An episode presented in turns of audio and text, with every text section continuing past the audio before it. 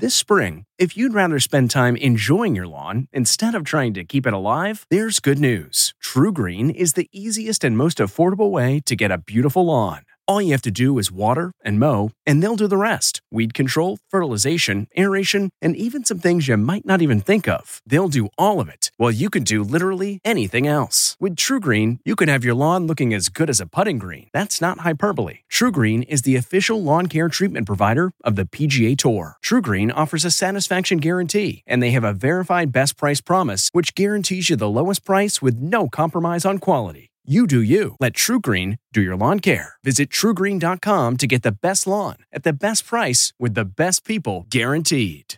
Achieving a gorgeous grin from home isn't a total mystery with Byte Clear aligners. Just don't be surprised if all of your sleuthing friends start asking, What's your secret? Begin by ordering your at home impression kit today for only $14.95. Byte Clear aligners are doctor directed and delivered to your door. Treatment costs thousands less than braces. Plus, they offer flexible financing, accept eligible insurance, and you can pay with your HSA FSA. Get 80% off your impression kit when you use code WONDERY at Byte.com. That's B-Y-T-E dot com. Start your confidence journey today with Byte.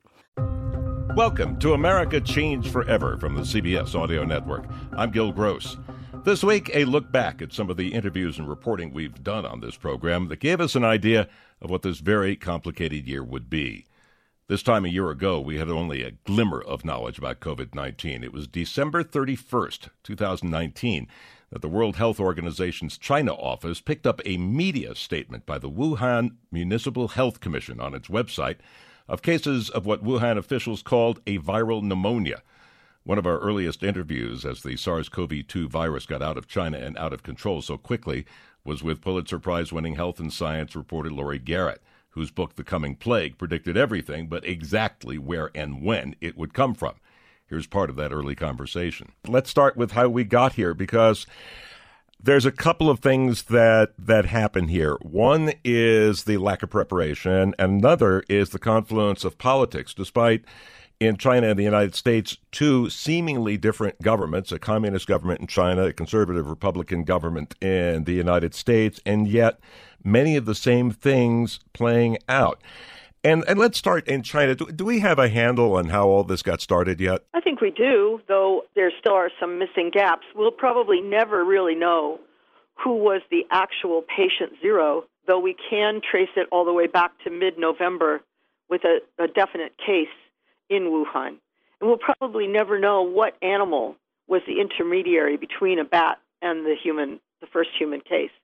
So there's always going to be some uncertainty about the, the absolute origins, but we do know it was in circulation in Wuhan starting in roughly about a week before our Thanksgiving and escalating as Christmas approached. And then in the week between Christmas and New Year's, using American holidays, uh, not Chinese, to explain it, it surged silently inside Wuhan. And I say silently not to mean that the officials were unaware of it or doctors were unaware, but the world was largely kept in the dark. And it wasn't officially announced by Chinese authorities in Wuhan until uh, December 31st, a day after physicians led by Li Wenliang posted word to each other online that there was this new, very SARS like pneumonia in circulation and were reprimanded for doing so. We're told to sign statements calling themselves rumor mongers and liars. And Li Wenliang, of course, uh, went on to uh, unfortunately get infected with COVID 19 in his work as a physician treating the disease and die of it, becoming quite a national hero inside China. The Chinese government, their initial reaction, as you pointed out, was not only to have uh, doctors punished, but had journalists arrested and kept tamping down the severity of what was going on. And was was that all politics? I mean, was there there didn't seem to be any health reason for it. What you can see is that there were a couple things going on. One was the way the Chinese Communist Party has been structured under Xi Jinping's leadership is that everything answers to him and everything is a reward system based on giving the leader the information the leader wants to hear. And what the leader, of course, wanted to hear in the judgment of local officials was nothing but good news. Never relay up the chain that there's a catastrophe because then that you're going to pay a price as a leader for doing so. And so Wuhan authorities, both the official government authorities and the Communist Party, were conveying information up the food chain that said, We've got this under control. It's really no big deal, and it's all about this animal market. And we've shut the market down. And now that it's shut down, there's really nothing to look at behind this curtain. Pay no attention to the man pulling the levers. You know, very Wizard of Oz. But obviously, some very different information was simultaneously getting up the food chain. And part of it was the result of a special committee put together of scientists from the China CDC headquarters in Beijing, from Hong Kong University in uh, Hong Kong, and uh, from uh, Guangzhou, who went in and looked at the situation and reported back no, this is not just about the animal market. The market's closed and there's human to human transmission, and this thing is out of control and it's incredibly dangerous. We know that that got all the way to the fearless leader, Xi Jinping, by January 7th, because on that day, he gave a speech to the State Committee, which is essentially talking to the Politburo, saying, I'm stepping in here. There's something serious going on. I'm taking command. So it's almost unheard of for a head of state to take command of what allegedly is a small outbreak of a public health problem in one city, in one locality in the country. So he obviously knew by then that this was much bigger than was being officially reported to the World Health Organization then or to anybody outside of Wuhan. Here in the United States, the initial reaction is also to minimize it. Viruses have no particular politics that any of us know of. But treating it as a political question rather than that as what do we do in terms of health. And so we had that mirrored, and it cost valuable time in doing something about this virus. You can see what Washington knew and what they were willing to do. And we now know that the intelligence community was already firing up alarms up the food chain in Washington, trying to bring awareness that there was a potential catastrophe looming in China that could affect us. We're now aware that the first case that came to the United States started departing Wuhan on January 10th. And he arrives at Seattle SeaTac Airport uh, and goes through airport clearance and then heads home to Snohomish County, which, as we all know now, became the first real focal point of spread of the disease inside the United States. And his infection and the fact that COVID 19 was there becomes well known on January 21st. Well, the point of this timeline is that this all precedes the moment when Donald Trump orders that we lift the drawbridge, fill the moat, and protect Castle America by doing airplane shutdowns and airport screenings and trying to keep the, the virus out by imagining that it can't swim the moat, climb the walls, and come into the castle. But of course, it didn't work. The truth of the matter is, it was already here. And we now can work backwards in other locations and see it was already spreading in the United States, human to human. And it's pretty clear that if it did buy us time, if indeed it did maybe slow things down by two weeks, which is what some modelers say, well, we didn't do anything during those two weeks that would have made us better prepared for the onslaught. There was no sudden Let's get some ventilators. Let's make sure we got test kits that work. Let's figure out an infrastructure and a strategic plan. None of that was done.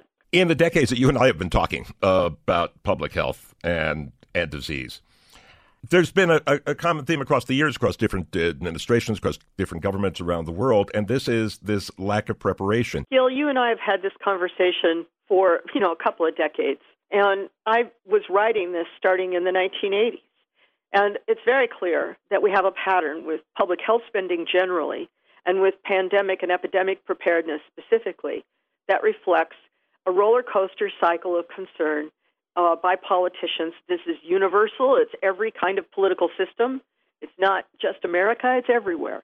We get all revved up and worried when we've just had or we're in the middle of an epidemic. And then we just lose interest and the money starts disappearing the further away you get from that epidemic. And we've seen this cycle play out over and over and over. And the problem specifically for public health spending, as I showed in um, my book, Betrayal of Trust, is that it really reflects that moment when public health is most successful, that's when you cut. But they cut the budgets because public health is a negative. When it's working, there's no data because there's nobody getting unusually ill. There's no unusual outbreaks. There's no sudden surge in mortality in a hospital. So the data says no problem. And while the same is true for the fire department, and when the fire department comes and says, we are happy to report that no one died in a fire in this city in the last week, the mayor doesn't say, oh, good, then we don't need the fire department. We can cut the budget. Pulitzer Prize winning science reporter Laurie Garrett. By the way, one of the stories to follow in the coming year will be whether the infrastructure to deal with these viruses are put permanently in place, because the fear is as we get deeper into territory where man will be exposed to viruses not encountered before, we still won't be ready for the next time this happens. But still on our plate is how we have dealt with this, including on the front lines where healthcare workers have given their lives to stay on the job despite being hit with a virus load that their bodies could barely fight. That's next on America Changed Forever from the CBS Audio Network.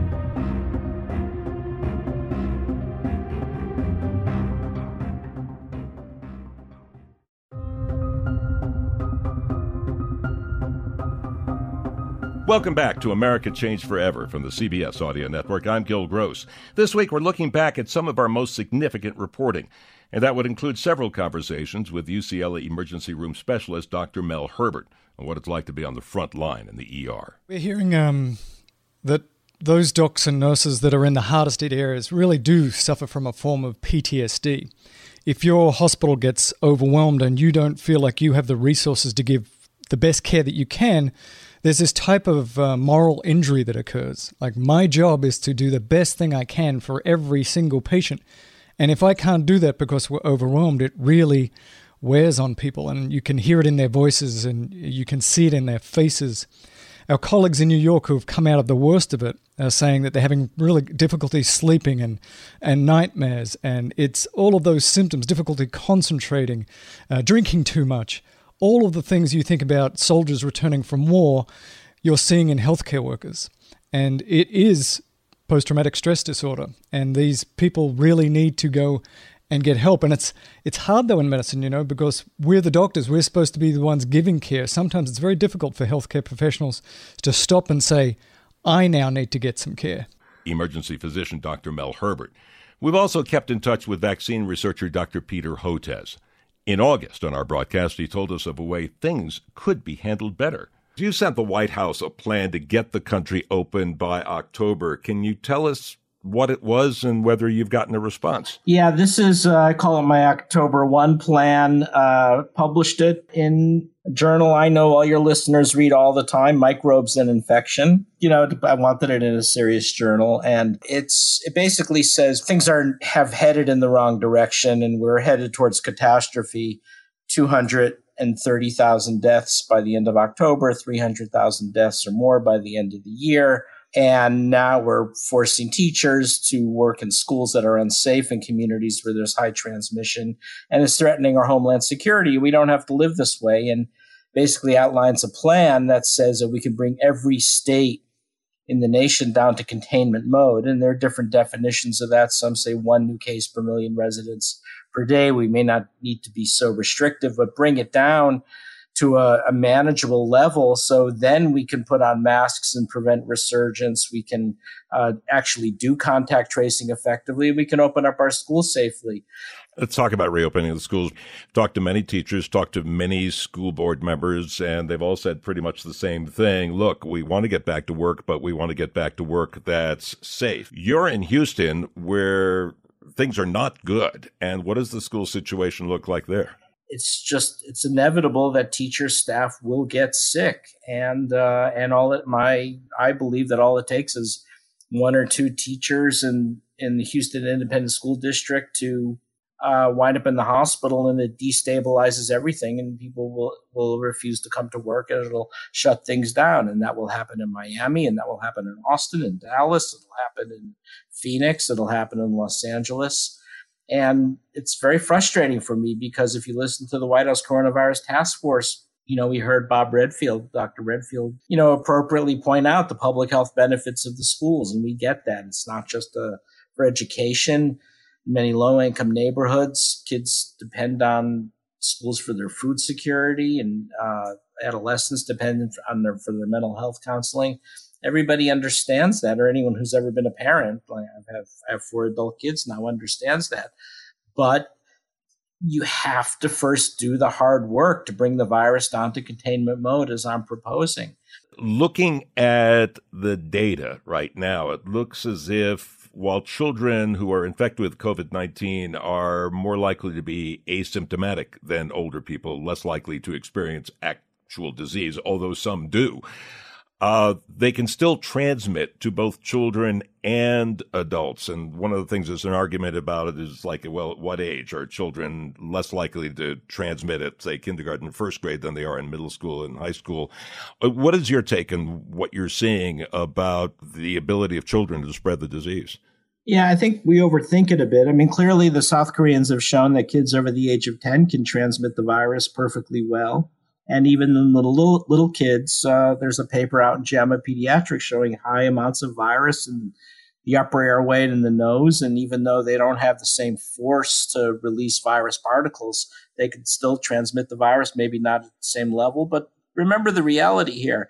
Let's say you open up uh, a school in an area where there's lots of transmission. These are not hermetically sealed, right? You've got vendors coming in and out of the building. There will be exposure, and and kids will kids will get sick, but more, you know, importantly, because they're at higher risk of severe disease, the teachers, the cafeteria workers, the staff are, are going to get sick. And all it takes is a few notable teachers or staff to go into the hospital in the school district, and that will completely destabilize the whole situation.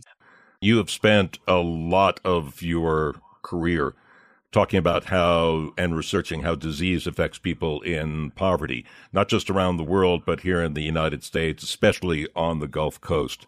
You're in Houston seeing a, a big difference in the way this disease is hitting poor populations, the more well to do populations. What are you seeing? What can we do about it?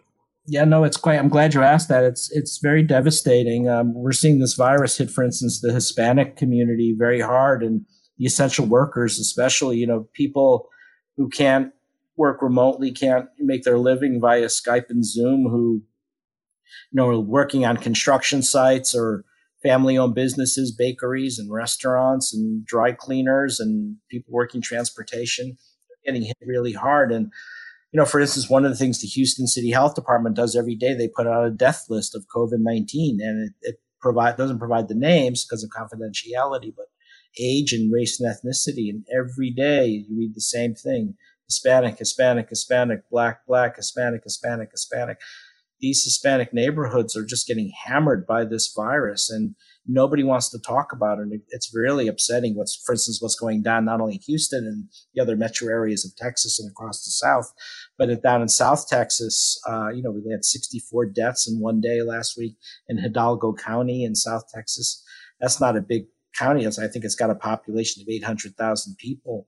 And so there's, uh, and we don't have all of the information, but I think this represents historic decimation of Hispanic communities and also a lot of African American communities. And, and that's one of the reasons I've been really speaking out in very strong terms is because whereas in the beginning of this, I would only focus on the science and I still focus on the science, but not to point this out that this is a humanitarian tragedy, I think would be immoral. And, you know, talking to my wife, Anne, you know, she said, look, Peter, if you don't speak out about this and, and once the full toll among low income communities comes to light, you'll feel terrible if you hadn't said anything. So there I am speaking about the role of COVID 19 as a devastating health disparity. Vaccine researcher Dr. Peter Hotez. Tragically, his prediction of over 300,000 deaths by the end of the year was agonizingly correct. Which brings us back to prevention and emergency room physician Dr. Mel Herbert and where we are today. All right, so we are now in the midst of this surge that's going on. This is expected to get worse over the next couple of months. And people, as I said when we first started to talk today, are sick of masks. I completely understand that, especially with the holidays coming up. What would you say to convince them of their importance? I would tell them that I get it. I'm sick of this thing. We're all sick of this. I would just like to go to the local restaurant and have a glass of wine and with my wife and not be worried about this thing. But This is actually the worst time so far. We are going into winter. This thing spreads very easily.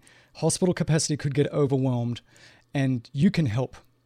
And it's a simple thing. You can wash your hands, you can physically distance, and you can wear the mask. Those things alone, if we look at the modeling again from Washington, if we do those things and we really do them pretty religiously, like 95% of the time when we're out and about, and particularly when we're inside, you can significantly change that curve from the curve is going up and up and up and up and up and up. And if we do those things together, if we do those things together, we can significantly drop that down. That will mean that the number of patients going to the hospitals will be significantly less. That will mean that the intensivists and the emergency departments won't be quite so overwhelmed, so the care will be better. That will mean that the probability that somebody will die from this disease is significantly less. The estimates are 100 to 200,000 within the next few months if we do that.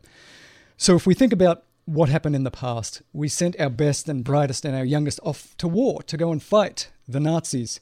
Many of those people didn't come home. All we're asking this generation to do is be really thorough about doing some really simple things. That mask can save lives. You, a layperson, can help save lives simply by being anal retentive, if I can say that, about wearing the mask. Help out the system. If you don't, the system could very well get overwhelmed. And that's not going to be good for anybody. It's not going to be good for the economy. It's not going to be good for the doctors, nurses. It's not going to be good for you. You're not going to be able to have your surgery if you break your arm. Are you going to be able to get into the emergency department? Do this simple thing. It's not politics, it's a simple public health measure, and you can be part of the solution. Dr. Mel Herbert emergency room physician and also the head of EMWRAP, a service where emergency department physicians and nurses from around the world meet to exchange information on what's working and what isn't as patients are brought in, a conversation that flies under the radar but has been significant in saving lives. Now, we do have vaccines getting out there from Moderna and Pfizer and more on the way, but how do they work? How effective are they? And how many people need to take them to get herd immunity? That's ahead on this edition of America Changed Forever from the CBS Audio Network. Man, that sunset is gorgeous. Grill, patio, sunset. Hard to get better than that. Unless you're browsing Carvana's inventory while you soak it all in. Oh, burger time. So sit back, get comfortable. Carvana's got thousands of cars under $20,000 just waiting for you. I could stay here forever. Carvana, where car buying meets comfort, meets convenience. Download the app or visit Carvana.com today. Delve into the shadows of the mind with Sleeping Dogs, a gripping murder mystery starring Academy Award winner Russell Crowe. Now available on digital. Crowe portrays an ex homicide detective unraveling a brutal murder he can't recall. Uncovering secrets from his past, he learns a chilling truth. It's best to let sleeping dogs lie. Visit sleepingdogsmovie.com slash Wondery to watch Sleeping Dogs, now on digital. That's sleepingdogsmovie.com slash Wondery. Welcome back to America Changed Forever from the CBS Audio Network. I'm Gil Gross. On this special year end edition, we're looking back at some of the important conversations we've had since this program started initially as a way to cover the COVID crisis. In that time, the search for vaccines to fight this virus has been an essential part of the story, and the work of biotech companies who have faced the daunting task of coming up with solutions in record times. We talked to Dr. Michelle McMurry Heath, a doctor and molecular immunologist who is CEO of BIO, the Biotechnology Innovation Organization, a consortium of biotech companies. She took the job in June, so it's been trial by fire. And I talked to her right after Pfizer announced that its vaccine, like Moderna, which came afterwards, was over 90% effective. Just what do those numbers mean? Well, it means that if you are exposed to the virus, um, nine out of 10 people who are exposed to the virus would be protected um, by the vaccine. And they know this because, in this case, in Pfizer's case, because they've inoculated 44,000 people in their trial thus far. And they've received two doses of this vaccine because this is a two dose vaccine. And since that um, inoculation, they've been able to see how the vaccinated group has responded and the group that got the placebo. The Pfizer vaccine, as you mentioned, like some of the others, requires two shots. More than that, it has to be kept deep frozen until it's ready to use, even more frozen than the proposed Moderna vaccine. We're talking about minus 78 degrees. It's the temperature of dry ice. In terms of distribution, How much of a problem might that be? Well, let's not kid ourselves. It will be um, a hurdle to surmount. And to that end, Pfizer has been working since they started uh, the research and development project to really also work on their distribution. Um, they have their own distribution channels, unlike many of the other vaccines that are under development right now to fight COVID. And they are confident that using those channels, they'll be able to distribute the vaccine nationally and internationally. But it's going to be very important for us to have more than one option. Um, like any clinician, I love to have different options um, to offer patients so I can pick the one that's most appropriate for them. And it is good news that at this point, we still have 191 COVID vaccines in development, 10 of which are in late stage clinical trials. And so we're getting close and we're going to have lots of tools in our toolbox when we get there. Are all those vaccines to do the same thing, or some? Because I know early on people were talking to us about we might need different vaccines for people of different ages, ethnicities, even blood types. do we know how we're dealing with that? Yeah. So the good news is they've they've used several different strategies to develop COVID vaccines. Some of them have used very traditional um, approach of delivering the protein or the building blocks of the virus directly into um, the human body with adjuvant, something that actually um, is a little bit of an irritant to your immune system and helps you mount a larger, um, more robust immune response. It's thought that those adjuvant based vaccines might be best in the older populations, which tend to uh, produce a more limited immune response in general. Um, then there are those that are using the mRNA approach, of which Pfizer is one, where you're really delivering something that can temporarily manufacture those building blocks of the COVID virus in a human cell.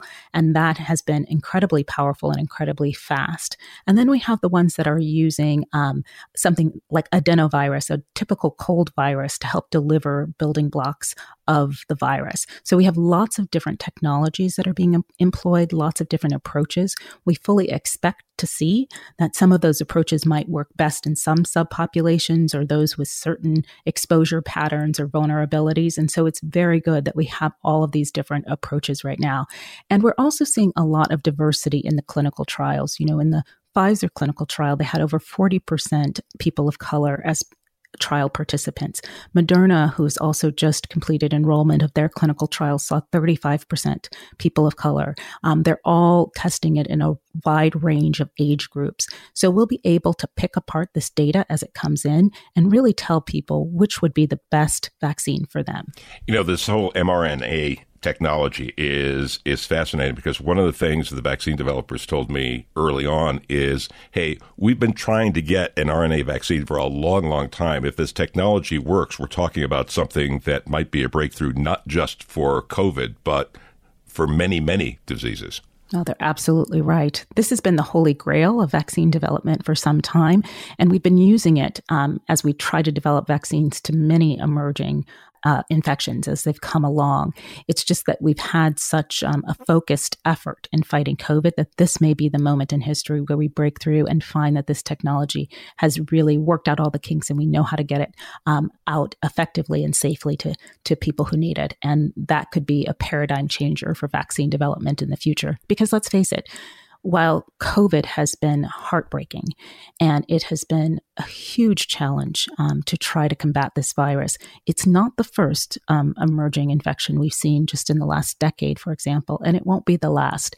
And so we're going to need tried and true technologies that we can um, turn around quickly uh, when the next threat emerges. The CEO of BIO, Dr. Michelle McMurry Heath, who talked to us right as the vaccines came out. So we've dealt with the health issues, but that has not been the only story of COVID. What it's done to our economy is a big part of the story and one we're going to be dealing with for quite a while. We will look at that part of the story in our next segment on America Changed Forever from the CBS Audio Network.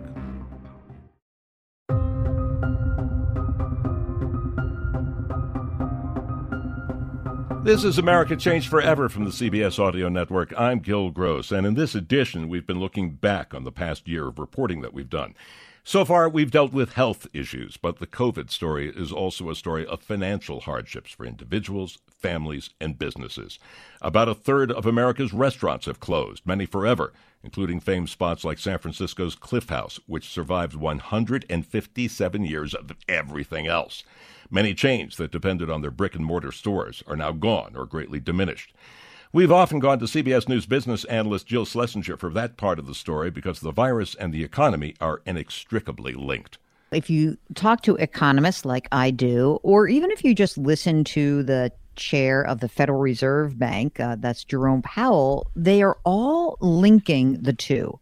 And you will hear people say things like, the path of the virus will determine the path of the economy. And, and it has really turned out that way with March and April, the onset of the virus really hitting the nation hard. It resulted in an almost total shutdown of the nation. And what we saw was a shutdown of the economy. As a result, we saw 22 million jobs vanish March and April, and we saw economic output crater, just dropped. And then as things got better, and you look at this uh, the ensuing months, we started crawling out of it. And so to this point, through October, I was middle of October at least, what we know is that the US economy has clawed back about two thirds of all that lost output. And so, what we see in this picture is as the virus starts to spike right now, there's a big concern because to get us through March and April and basically through the summer, the government stepped in with a lot of support. That was the CARES Act. Maybe it was a check that went out to individuals. It was extended unemployment benefits. It was relief from paying your mortgage or no, no evictions allowed. So there's a concern among economists that there could be a lot more economic damage. And that's the fear as we sit here today. I think small businesses are fearful. I think that larger corporations are really optimistic now. And I think that the surge in the stock market that we saw there's two components to it.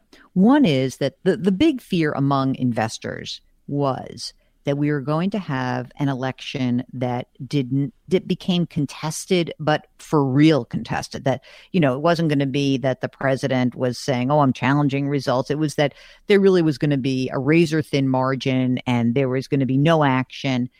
And that was one fear. And then the other fear was that you would have a huge sweep among Democrats, where you'd have a Democratic president, a Democratic Senate, a Democratic House. And we didn't get either of those outcomes. We, we actually had the best election week for stocks since 1932. Why? Because we had a Democratic president elect, and what we have most likely is a Republican Senate, and we have a Democratic House. Now, that divided government means a few things. It means that, number one, there will be very little chance for a Biden administration to raise taxes on corporations. There will be very little chance for a Biden administration to do a sweeping spending plan. And number three, that a Biden administration is likely going to take China on, but in a more methodical way without whipsawing corporate America. Come to the vaccine rally, and you start to see that there is optimism that we are going to get beyond this pandemic and the country will get back on its feet. We should see the U.S. economy recoup that economic output that we lost, get those people back to work, and it's probably all going to happen by the end of next year. So there will probably be, by the time we get through this, changes, though, that may last forever. For instance, we're seeing a lot of companies say, hey, we expect to be back, but a lot of you are working from home and you're telling us that you would rather go back to where you came from in Boise, Idaho and work from there. And we're good with that because that's less financial pressure on you and less financial pressure on us to pay you more. So I, there could be some real changes for sure that we could start to see. Um, I know in, in some organizations, they're starting to hire consultants to say, what would it look like if everybody worked a three day work week in the office and then the other week a two day work week. And what would that look like? And, and how would we manage it? And would we have um, this concept of you know you just work in any desk or would we actually have assigned desks? And what and and how do you plan for that? I think that there's been a lot of dislocation in the commercial real estate market in a lot of cities because it's the unknown. And yet you know we have this funny way we human beings of bouncing back. I remember after the financial crisis, people would say to me, like, no one's ever going to invest again. They're never going to do it. They're never going to do it. And you know what? They did it. I got to ask you about this and whether you've heard about this. There is a move started by researchers, I think, at Deutsche Bank originally, and now it's kind of spreading out. A lot of economists are talking about it that there should be a tax. They're saying like 5% tax on people who will still work at home after the pandemic ends. The idea is these people are saving money on commuting and eating out and gasoline taxes, but they should contribute to pay the up cost of the infrastructure with that money no longer coming in from gas taxes and highway tolls. And then that tax money could be used to subsidize people with jobs that you can't do from home that are generally lesser paying, you know, stocking the grocery shelves and things like that. I understand the idea intellectually. I don't see a political future for it. Yeah, I, I, don't necessarily see that. Listen, uh, there are a lot of things here that we should be careful not to read too much into. Um, the idea of taxing various organizations or people during the pandemic doesn't seem particularly wise to me. I also think this argues for more stimulus because what's happening is that states and cities, uh, towns, municipalities, they're all under the gun they're all trying to figure out how can we bring more money in during this pandemic. Well, if the go- the federal government is supposed to fill that hole when all else is gone, and that's really where we are. And so part of the stimulus has got to include help for states, help for cities, help for municipalities that are really being beaten down by the virus there are businesses that should bounce back as we control the virus, hopefully through vaccines. There are other businesses, though, that get, you know, kind of mushed up in all of this sometimes in the discussion. But there are businesses like department stores and malls that seem to have been on their way out anyhow. We now have odd situations like the mall owners buying stores like JCPenney out of bankruptcy so they can pay themselves a rent and also keep foot traffic going to the smaller mall stores to keep those places from becoming, you know, empty and haunted. You know, I think uh, I spoke to somebody who's really smart, a marketing professor at NYU named Scott Galloway. Very early in the pandemic, we did a piece for CBS Sunday Morning. And he said something to me that really strikes me as true and has really playing out. And he said, I believe that this virus will be an accelerant to trends that were already taking place. So imagine if you were thinking, hey, department stores are probably not in the greatest shape in the universe uh, a year ago. Well, that's even more so now. In fact, the state of retail has just basically completely accelerated with so much more business going online. And for a while, there was this theory that, you know, well, people don't really feel comfortable buying their groceries online. Well, guess what? They do now. And so I think that the accelerant to the trend that was already in place is absolutely taking hold of retail um, the stores that are doing really smart things and using their online tentacles to serve their their customers are combining curbside pickup are figuring out how to get that last mile delivery done for the cheapest amount of dollars. Those are the ones that are going to survive and thrive in this next period of time. Cbs news business analyst jill schlesinger. You're listening to america changed forever from the cbs audio network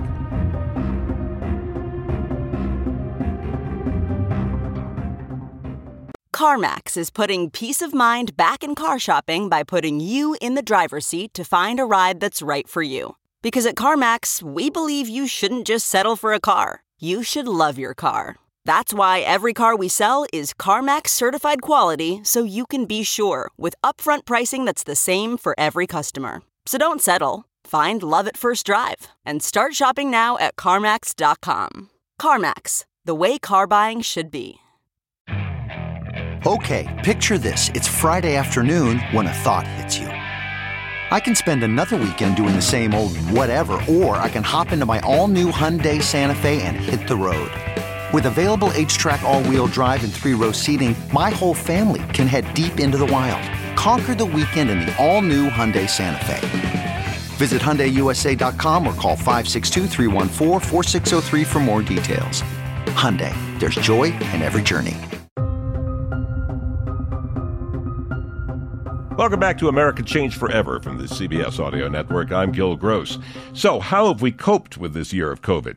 Some people, especially here at the holidays, have made the most of it. On CBS This Morning, correspondents Vladimir Duthiers, Jericka Duncan, and Jamie Yuccas talked with Yale University professor Laurie Santos on how we still have a literally remote chance of happiness this holiday. So you've said happy people take time for social connection. How can we do that now, given our current situation? Well, I think most of our social connection, except with those within our family, have to take place virtually, which isn't great. I mean, it's worth acknowledging that this, you know, sucks. This wasn't the holiday season we planned. But the cool thing is that we we have lots of tools that we can use to connect with one another, right? You know, Zoom happy hours, like, you know, FaceTime New Year's celebrations, like, you know, Netflix parties. These are all ways that we can connect with one another and try to be social even though we're not physically together. You know, I have a very close knit family, Laurie, and it's been really hard because everyone lives in different places. We've got Canada, Minnesota, Washington State, California. The virtual happy hour got a little old. So this week we ended up doing a scavenger hunt. I was skeptical at first. It turned into one of the most fun things. So as long as you get creative with some of this stuff, I think it really can bring a lot of joy to people. Yeah, I think this is one of the things we forget. You know, we get used to doing Zoom calls at work. You know, and at work it's very formal. You know, you're sitting there, you know, facing each other and stuff. But that's not how family and friend activities work, right? You need to make it a little less formal, right? You need to get a little bit creative. And sometimes that means treating your Zoom call a little bit different than you would at work. You know, these days when I'm Zooming with family members over dinner, like I get up, you know, if I'm going to like make a drink, I bring the cocktail stuff and, you know, get it set up right there, right? Try to bring in the sort of interactions that you would normally have over Zoom, that you normally have in real life over Zoom, and then you can make that social event much more fun. Professor Santos, Jericka Duncan here. I want to switch gears a little bit. I know that you talk about your class being one of the toughest ones when you talk about practicing happiness and saying it's not about being aware, but it's also about actually doing the things day in and day out to make sure you stay less stressed and happy. What number one tip would you give our viewers and to us to remain happy? What, what should we be practicing? Well, the easiest one is to take control over something that we can all take control over, which is just our breath. You know, we talk about taking a deep breath when you're anxious, but the research shows that that activates your sympathetic nervous system. Like it really can allow you to shut off your fight or flight system and sort of turn on that rest and digest system, which we all need.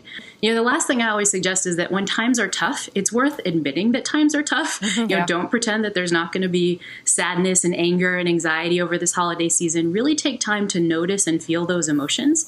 That's part of happiness science too. And Jamie mentioned having a Zoom scavenger hunt. Professor, uh, what other Zoom activities, for those of us who are a little Zoom fatigued, would you offer up? Yeah, well, I think again, it involves getting creative. One thing is to try to do an activity together. Um, this year, this is no spoilers to my family who's watching right now, but I'm mailing out little gingerbread kits. And so each of us, you know, in our own town is going to be doing our own gingerbread kit, and we can kind of decide who did it better.